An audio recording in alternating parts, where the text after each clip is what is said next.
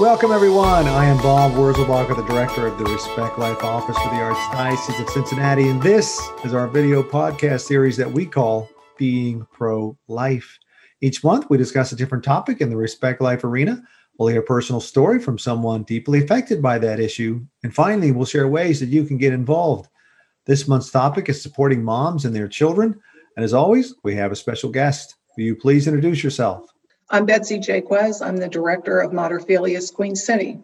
So, Betsy, today we're going to talk about Mater Filius. We're releasing this podcast very deliberately on December 8th, the Feast of the Immaculate Conception, one of the big feasts of Mary, our mother. So, Betsy, tell us about Mater Filius. What is that organization and how do you help moms and their children? Mater Filius Queen City is a home that assist women in crisis pregnancy with nowhere else to go. They have no family, they have no friends that could support them in that way. They may be living on the streets of Cincinnati. They may be going from house to house, friends to house to friend's house because they have no good transitional housing.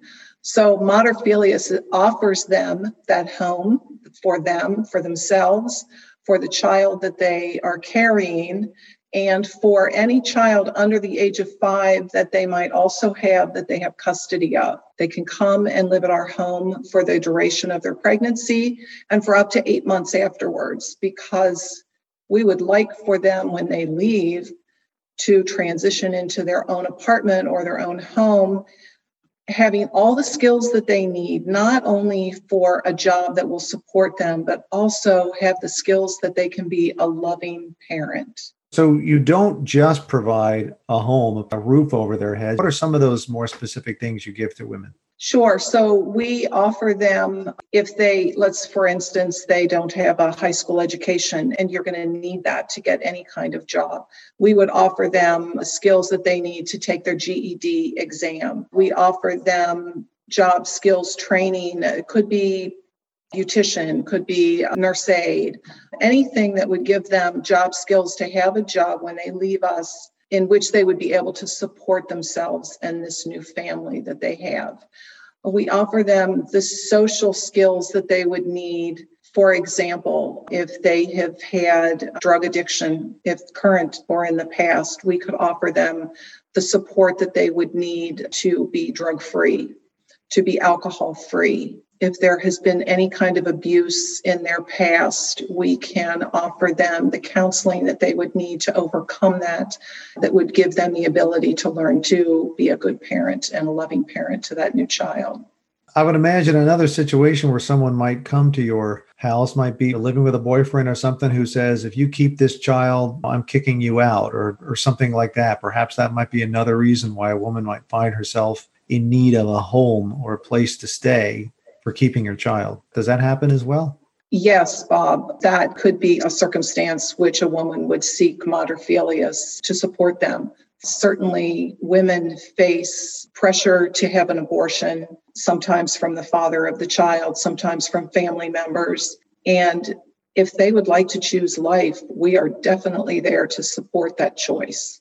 So, how did you first hear about Mater Filius and get involved in this process to bring it to Cincinnati?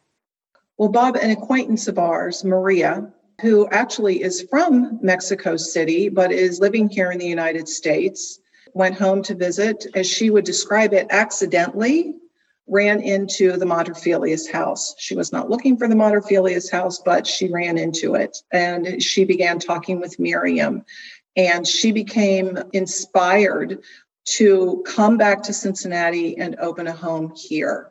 She started a prayer group here. They met weekly to begin praying about the ministry, to begin praying that the right team members would be added.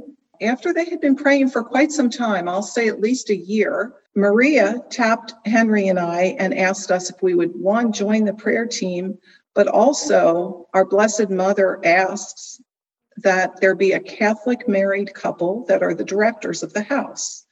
And so Maria asked Henry and I if we would not only join the prayer team, but also become directors of this new house. We were anxious to join the prayer team, but becoming directors, that really took quite a bit of discernment Could we do this? Could we give our life to this? The question wasn't, are we pro life? The question was, do we have what it takes? And Mary, as we prayed to her for her intercession, gave us the strength to say yes. From that moment, we joined the prayer team. We were meeting with them once a week. We began meeting with a business team that began putting the plans together to identify all the resources that would be needed to help care and support these women. And then finally, we began the house search. And again, Mary put us in touch with a wonderful gentleman named Mike who had this house that he had been raised in. His mother had passed away, and he wanted to do something with this house that would honor her and the way she lived her pro life values. And so this seemed like a perfect fit. And so this is our first house. From there, we renovated the house. We pulled the team together. We pulled all the resources that are required and have opened the house in early October. And so that was the start of it here in Cincinnati. But Mater Filius is actually an international ministry. It was started in Mexico City in 2003. It's actually our Blessed Mother's ministry. She brought it to Miriam and Jose Manuel, her husband, gave them all the information, all the directives, all everything that they would need. Since then, Miriam has then supported the growth of these homes throughout both South America and North America. And so, in fact, six years ago, one opened in Omaha, Nebraska. There's now one in Dallas, Texas and Miami, Florida is ready to open theirs in about a month. But it's also an apostolate right here within the Archdiocese of Cincinnati. So we have the blessing of Archbishop Schnurr to proceed with this pro life ministry. So you mentioned Miriam. You said she received some pretty specific instructions from her Blessed Mother. So are you saying she had a vision? You want to tell a little bit more about that part of the story? Yes, Miriam received some visits. I guess you could call them aberrations. Nothing that has yet been approved through the Catholic Church. Miriam at the time was a nominal Catholic, but the Blessed Mother selected her to share this ministry with, to make this request of, and gave her everything that she needed. In fact, Mary even showed her the very specific house that she was asking Miriam to purchase to open the first house in Mexico City. But she would come to her regularly and give her directions, give her counsel, really give her that spiritual support that she needed to move forward along with her husband, Jose Manuel, to open that first house in Mexico City. I want to tell you, her name is Sweet Love of Mary. That is how she came to Miriam and introduced herself as sweet love of Mary. And she even gave Miriam an image of herself. And I just want to explain those teardrops that are on her chest. One is for abortion, one is for euthanasia, and one is for suicide. And she just wants us to understand how those three things bring great grief to her and her son Jesus. And so anything that we can do to alleviate that grief, and in this particular ministry, to save that baby and that family, she is most grateful for and honors our prayers to her. Did someone paint this image or make this image based on a description from Miriam or something like that? After Miriam saw Mary as the sweet love of Mary, she actually had a statue created for the home in Mexico City that is this image and that directly reflects that image of which she came and appeared to Miriam.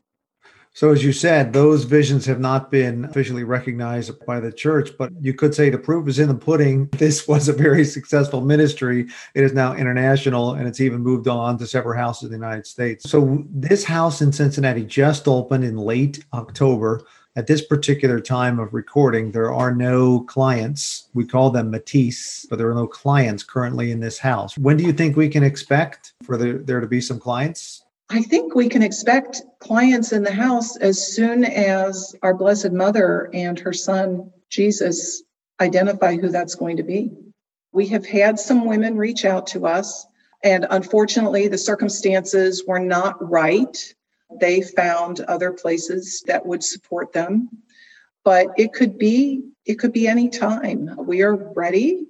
We are prayerful and we are thankful for anybody that uh, our Blessed Mother sends to us to help prepare as a parent. Since we don't have any clients right now in Cincinnati to talk to, we're going to talk to a client in Nebraska. Her name is Marissa. So let's turn to Marissa right now. Welcome to the show and tell us a little bit about yourself. My name is Marissa. I am a past resident and graduate of the Mater Filius program here in Omaha, Nebraska. So, Marissa, tell us your story of when you found yourself in need of Mater Filius there in Nebraska. I became pregnant my senior year of high school.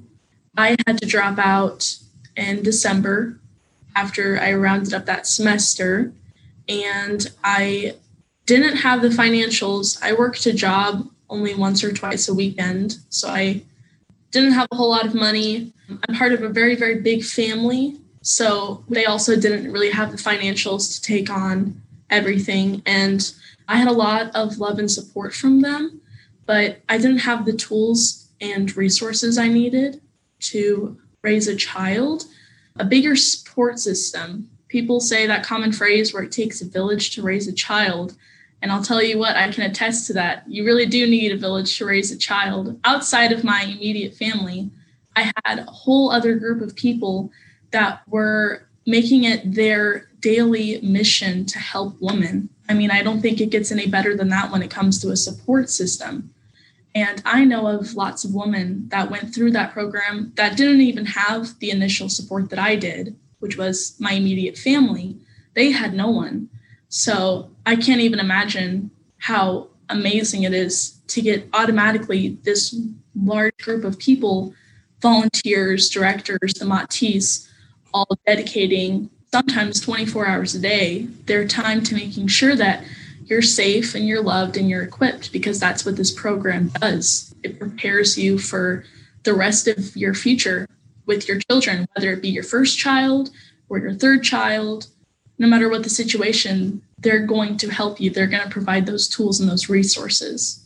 I stayed there for a little over a year that did not even occur when I thought of someone who needed a resource like Mater Filius. I just assume it's always going to be a situation of somebody that just doesn't have family or just doesn't have support in any other way. You have a supportive family, but they just weren't able to provide you all the resources you need, including yeah. space to raise a baby and Mater Filius was helpful to you in that situation as well. So, so you dropped out of high school and then you moved into this house. You're not able to continue to attend classes, or just decided you didn't want to do it that way, and you got a GED, or what? What happened with high school once you entered the Mater Filius house? I made the personal decision to not carry through with the rest of my pregnancy at my high school because when you're 17, it's not a very great situation for you to be in or you don't feel very comfortable with being around your classmates. Were you going to a Catholic school or a public school? It was a public school, yeah, particular public school program in Omaha. I had decided to get my high school diploma through an online program. So I was very, very close to graduating, only by a few short classes. It's a little bit confusing for me because I technically did graduate from there, but I didn't my full finished diploma I got through a homeschooling online program. We just transferred all of the classes in. And I actually started taking college classes at a community college around December. And most of them were math courses. But I went ahead and started taking a bunch of community college classes before I would plan to go to college because I figured it would be harder to do it while you have the child. So I was just kind of preparing myself beforehand. So when I went into Mater Filius, I did them online. So I was able to do them at the house. I had no need to go out, but if I did, I would have to head to the college, pick up books, attend a tutoring session. But they always allow you that time slot. I mean, there's some form of communication that has to go on so then they know that you're being safe. You use the word resources. What are some of these resources that your family couldn't provide for you that Mater Filius was able to provide you? Obviously, they gave you a place to stay. Since it's a big family, gets pretty noisy sometimes, and you've got a lot of siblings. Raising a child around all of your siblings 24 7 just didn't seem like a very good idea. And on top of that, the environment I was in, typically when you become pregnant, there's a lifestyle that you're living that may feed into some bad habits. For my situation personally, I knew of some habits that I wasn't very fond of that I wanted to cut out completely. And so moving to Mater was kind of a clean slate for me. So I had the room to raise my child. I was in an environment that's constantly pursuing growth. And every single day you're surrounded by other women that are pursuing personal growth. And so it's just so much better for you when you do that.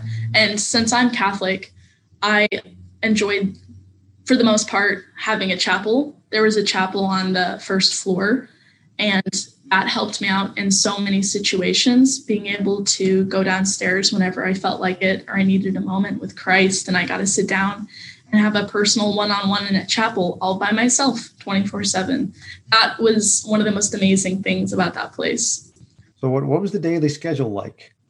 Daily schedule very strict during the weekdays. They want to make sure that you're constantly knocking out your goals and your tasks or activities. So i believe the way it started was you didn't have a specific time you needed to wake up by but you had to be ready to go by 9 a.m every morning some women down the hall would wake up at 5 a.m. in the morning to get some stuff knocked out that she needed to because she was really, really busy. I woke up about 8:15, gave myself 45 minutes as long as you're downstairs and ready by 9 to start the day. And then they want to encourage you to either pick up work or school. So I was doing both. I managed to luck out on being productive all the time some women didn't have that. Maybe they had a hard time keeping a job or weren't in a position to be doing school or wasn't fit for them. And so they would find things for you to do. We had like a small job that they offered upstairs, small little partnership, I think, with Union Pacific to like put together books, and you could get paid for that with a timesheet. So that kept you busy. And in the evenings, we always had dinner, I think around six o'clock. And so they typically want you home from school or work before that time. One day a week, maybe twice, depends on how many women are in the home. You would take on dinner duties. And so you would cook the dinner for everybody. And then almost every evening of the week, we always had some kind of class. Mondays were group therapy, which was very helpful. It helped all of the women communicate better their issues with anybody in the household. And then Tuesdays, I think, were spirituality. And we always had either like a Bible study or we went through a curriculum. And then Wednesdays were kind of the same thing, but with a different woman outside of the program. She volunteered her time. And Thursdays, I think it was like a children's curriculum. And so it taught you a lot of lessons about being a mom. You learned about a lot of really cool things like the circle of security. I still remember that to this day because I apply it all the time, but I learned it from that class and I think Fridays were movie nights. So how long did you stay? How long before you had your baby did you move in? And then how old was he or she before you left? It's a girl, Monica. She's two now. But I moved in, I think in April, right after Easter. And that was a couple of months before I had her in June of that year. And I stayed for a little bit longer than the recommended time they typically have you there for, I think, nine months after the birth of the child. I stayed until June of the next year in 2019, so a little bit over a year. And the great thing about that program is even though they require nine months max, they can extend or shorten that time based off of your situation. And so they're going to approach your situation as like an individual separate from any other mom there. And because of my age and because of the amount of resources that I had compared to the other woman, it just made the most sense for me to stay there a little bit longer. So after you have your baby, were they giving you some kind of job training or help to make you get a job that was going to give you the ability to afford your own apartment by the time you left or what was that? I went into school full time at a university. So they helped me approach that problem financially with a uh, scholarship. So I got a scholarship from a third party, Christ Child Community, and I think it comes in amount of 2500 a semester. And then on top of that, I filled out my FAFSA. And so after all of the transactions went through, I ended up not paying a dime in school because the university that I attend is fairly low tuition. It's a really great school. And so I'm still at the school now, but I will be graduating in December of next year, 2021. That's a semester short of four years attending the school now. And I'm on track to get a degree now without the college debt that most students would graduate with. So, Marissa, where do you live now?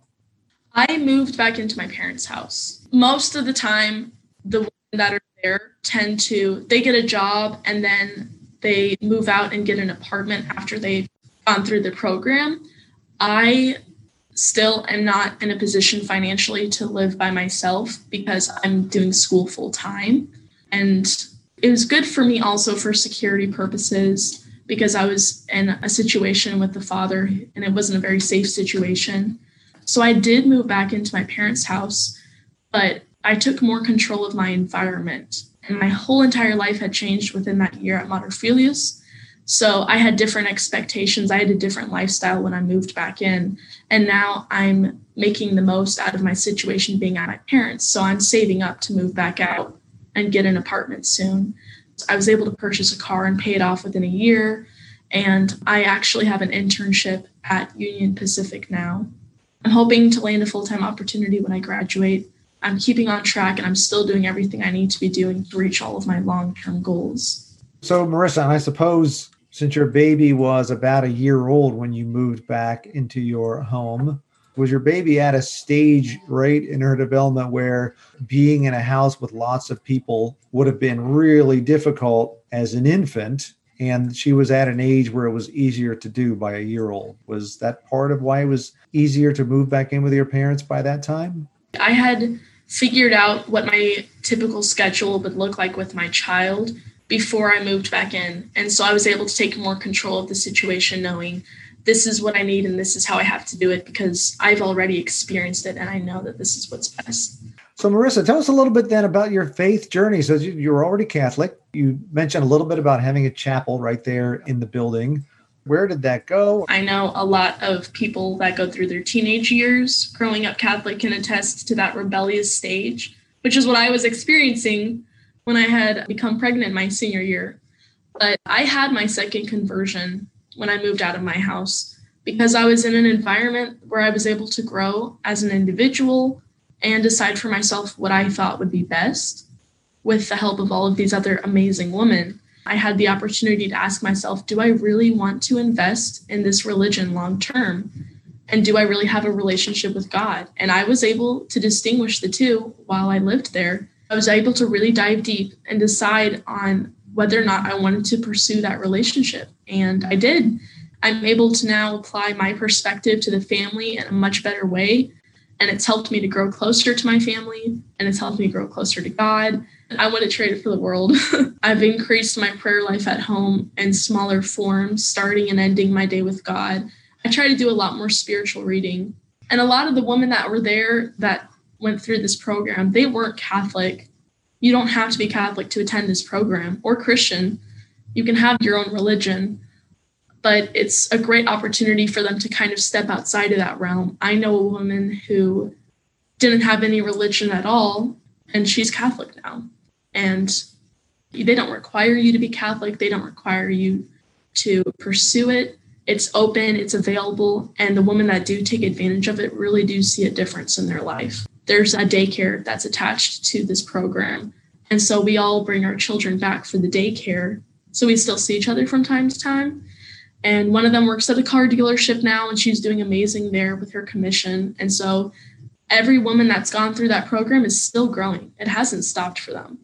And so you can see that this benefit goes beyond what you're doing within that small period. And if you recognize that when you get your foot in the door at first, then it's just an endless amount of opportunities for you. Tell us about your baby. Tell us about your daughter. Monica, she's two. I named her after Saint Monica because I love that saint. But she's blonde hair, blue eyes. She's excelled so well in anything and everything. And it's amazing to watch her grow. And that daycare I was mentioning to you, she still goes to that almost on a daily basis. And she's just extremely bubbly, always happy, communicates so well. For those who are listening on the podcast and not watching the video, you your eyes and your face so lit up when I asked you about Monica. It was just amazing to see. For how long will you be able to have this daycare provided for you at Mater Filius? The children are provided daycare until three or four, but then they just extended and they're adding a preschool program, like a pre preschool program.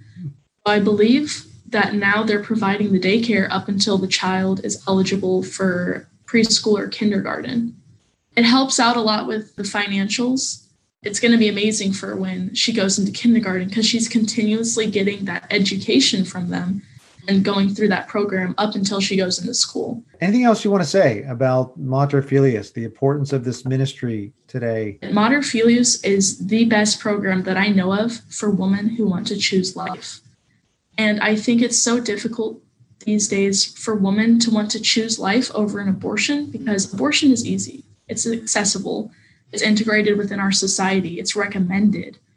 But Mater Filius is such an amazing solution for women who are scared to have the children and who are scared to carve their future out for them. I would say to any woman that were out there that wasn't sure but beforehand or didn't know about it, that I would highly recommend it because it is going to help you as an individual. They're not there just to provide for whatever. It's a nonprofit organization. You have volunteers who are dedicating a lot of their time just for the good of the people. And it doesn't get any better than that. It's going to become a long term relationship. I plan to give back when I can financially in the future. I'm trying to now with my time. It's such a great benefit and it's such a good way to go about your situation if you're not sure what to do all right, Marissa. Well, thanks so much for spending time with us on the show today. Thank you so much. All right, well, let's turn back to Betsy, the co director of Mater Filius in Cincinnati. So, Betsy, why don't you tell us just a little bit about the organization of the house, right? It says you and your husband are directors, but how many people live in the house? What kind of responsibilities do people have inside the house? That sort of thing. The house itself, while Henry and I are the directors of the house, we do have a house mother, and she is called an Ima. And that actually is a word that our Blessed Mother Mary gave to Miriam that means mother in Aramaic. So it is what Jesus would have called his mom. So the way the house works, it has the house mother who will live there. And then there is room for three matis. And that is who the mothers are. They're called matis another word that Mary gave to Miriam. There will be three living there, and we will support them in every possible way. So, uh, myself as director will be there at least several times a week. Other volunteers will be involved, perhaps to come and cook dinner with them, to teach them life skills, perhaps life skills of house management, of finance management. There will be a spiritual component to the house where we introduce our personal spirituality, but also introduce the idea that you are a child of God. God created you, He created this child within your womb, and you are loved by Him. And you are loved by every person that comes into this house unconditionally. And we are here to support you and help you become the mother and the woman that God has meant for you to become. What is the, if you will, the religious requirements for this ministry?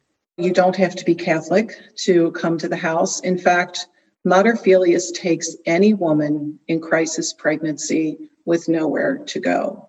We won't hide the fact that we're a Catholic apostolate, but we also won't push it on them. It will be there. We will offer that to them. We will live that witness. Our hope, honestly, is that they would become interested in that and begin asking questions that we might share our faith even more so. So, most of our listeners, we have listeners really all over the world, but the vast majority of them are within the confines of the Archdiocese of Cincinnati. If people are out there listening, like, wow, this is a terrific ministry, it's pretty unique, what are the many ways people can support Mater Queen City here? Oh, Bob, there's many ways that we need your support. First of all, we are supported purely on donations and small grants.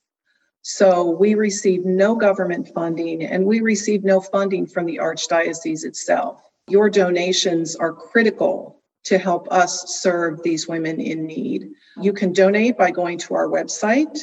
The other ways that we could use support is we need volunteers there's many aspects of running this ministry. So, of course, we need volunteers right at the house. Yes, we have the house mother there really to manage the house, but the volunteers that we need there are to help witness their Catholic faith to the Matis. We have volunteers that can help teach them. If they need to get their GED, we might need a volunteer that would be willing to sit down with them and review all the material that they would need to help them prepare for that GED exam. Finances. You know, these women come to us, their life is not ordered well, it's disordered, it's in chaos.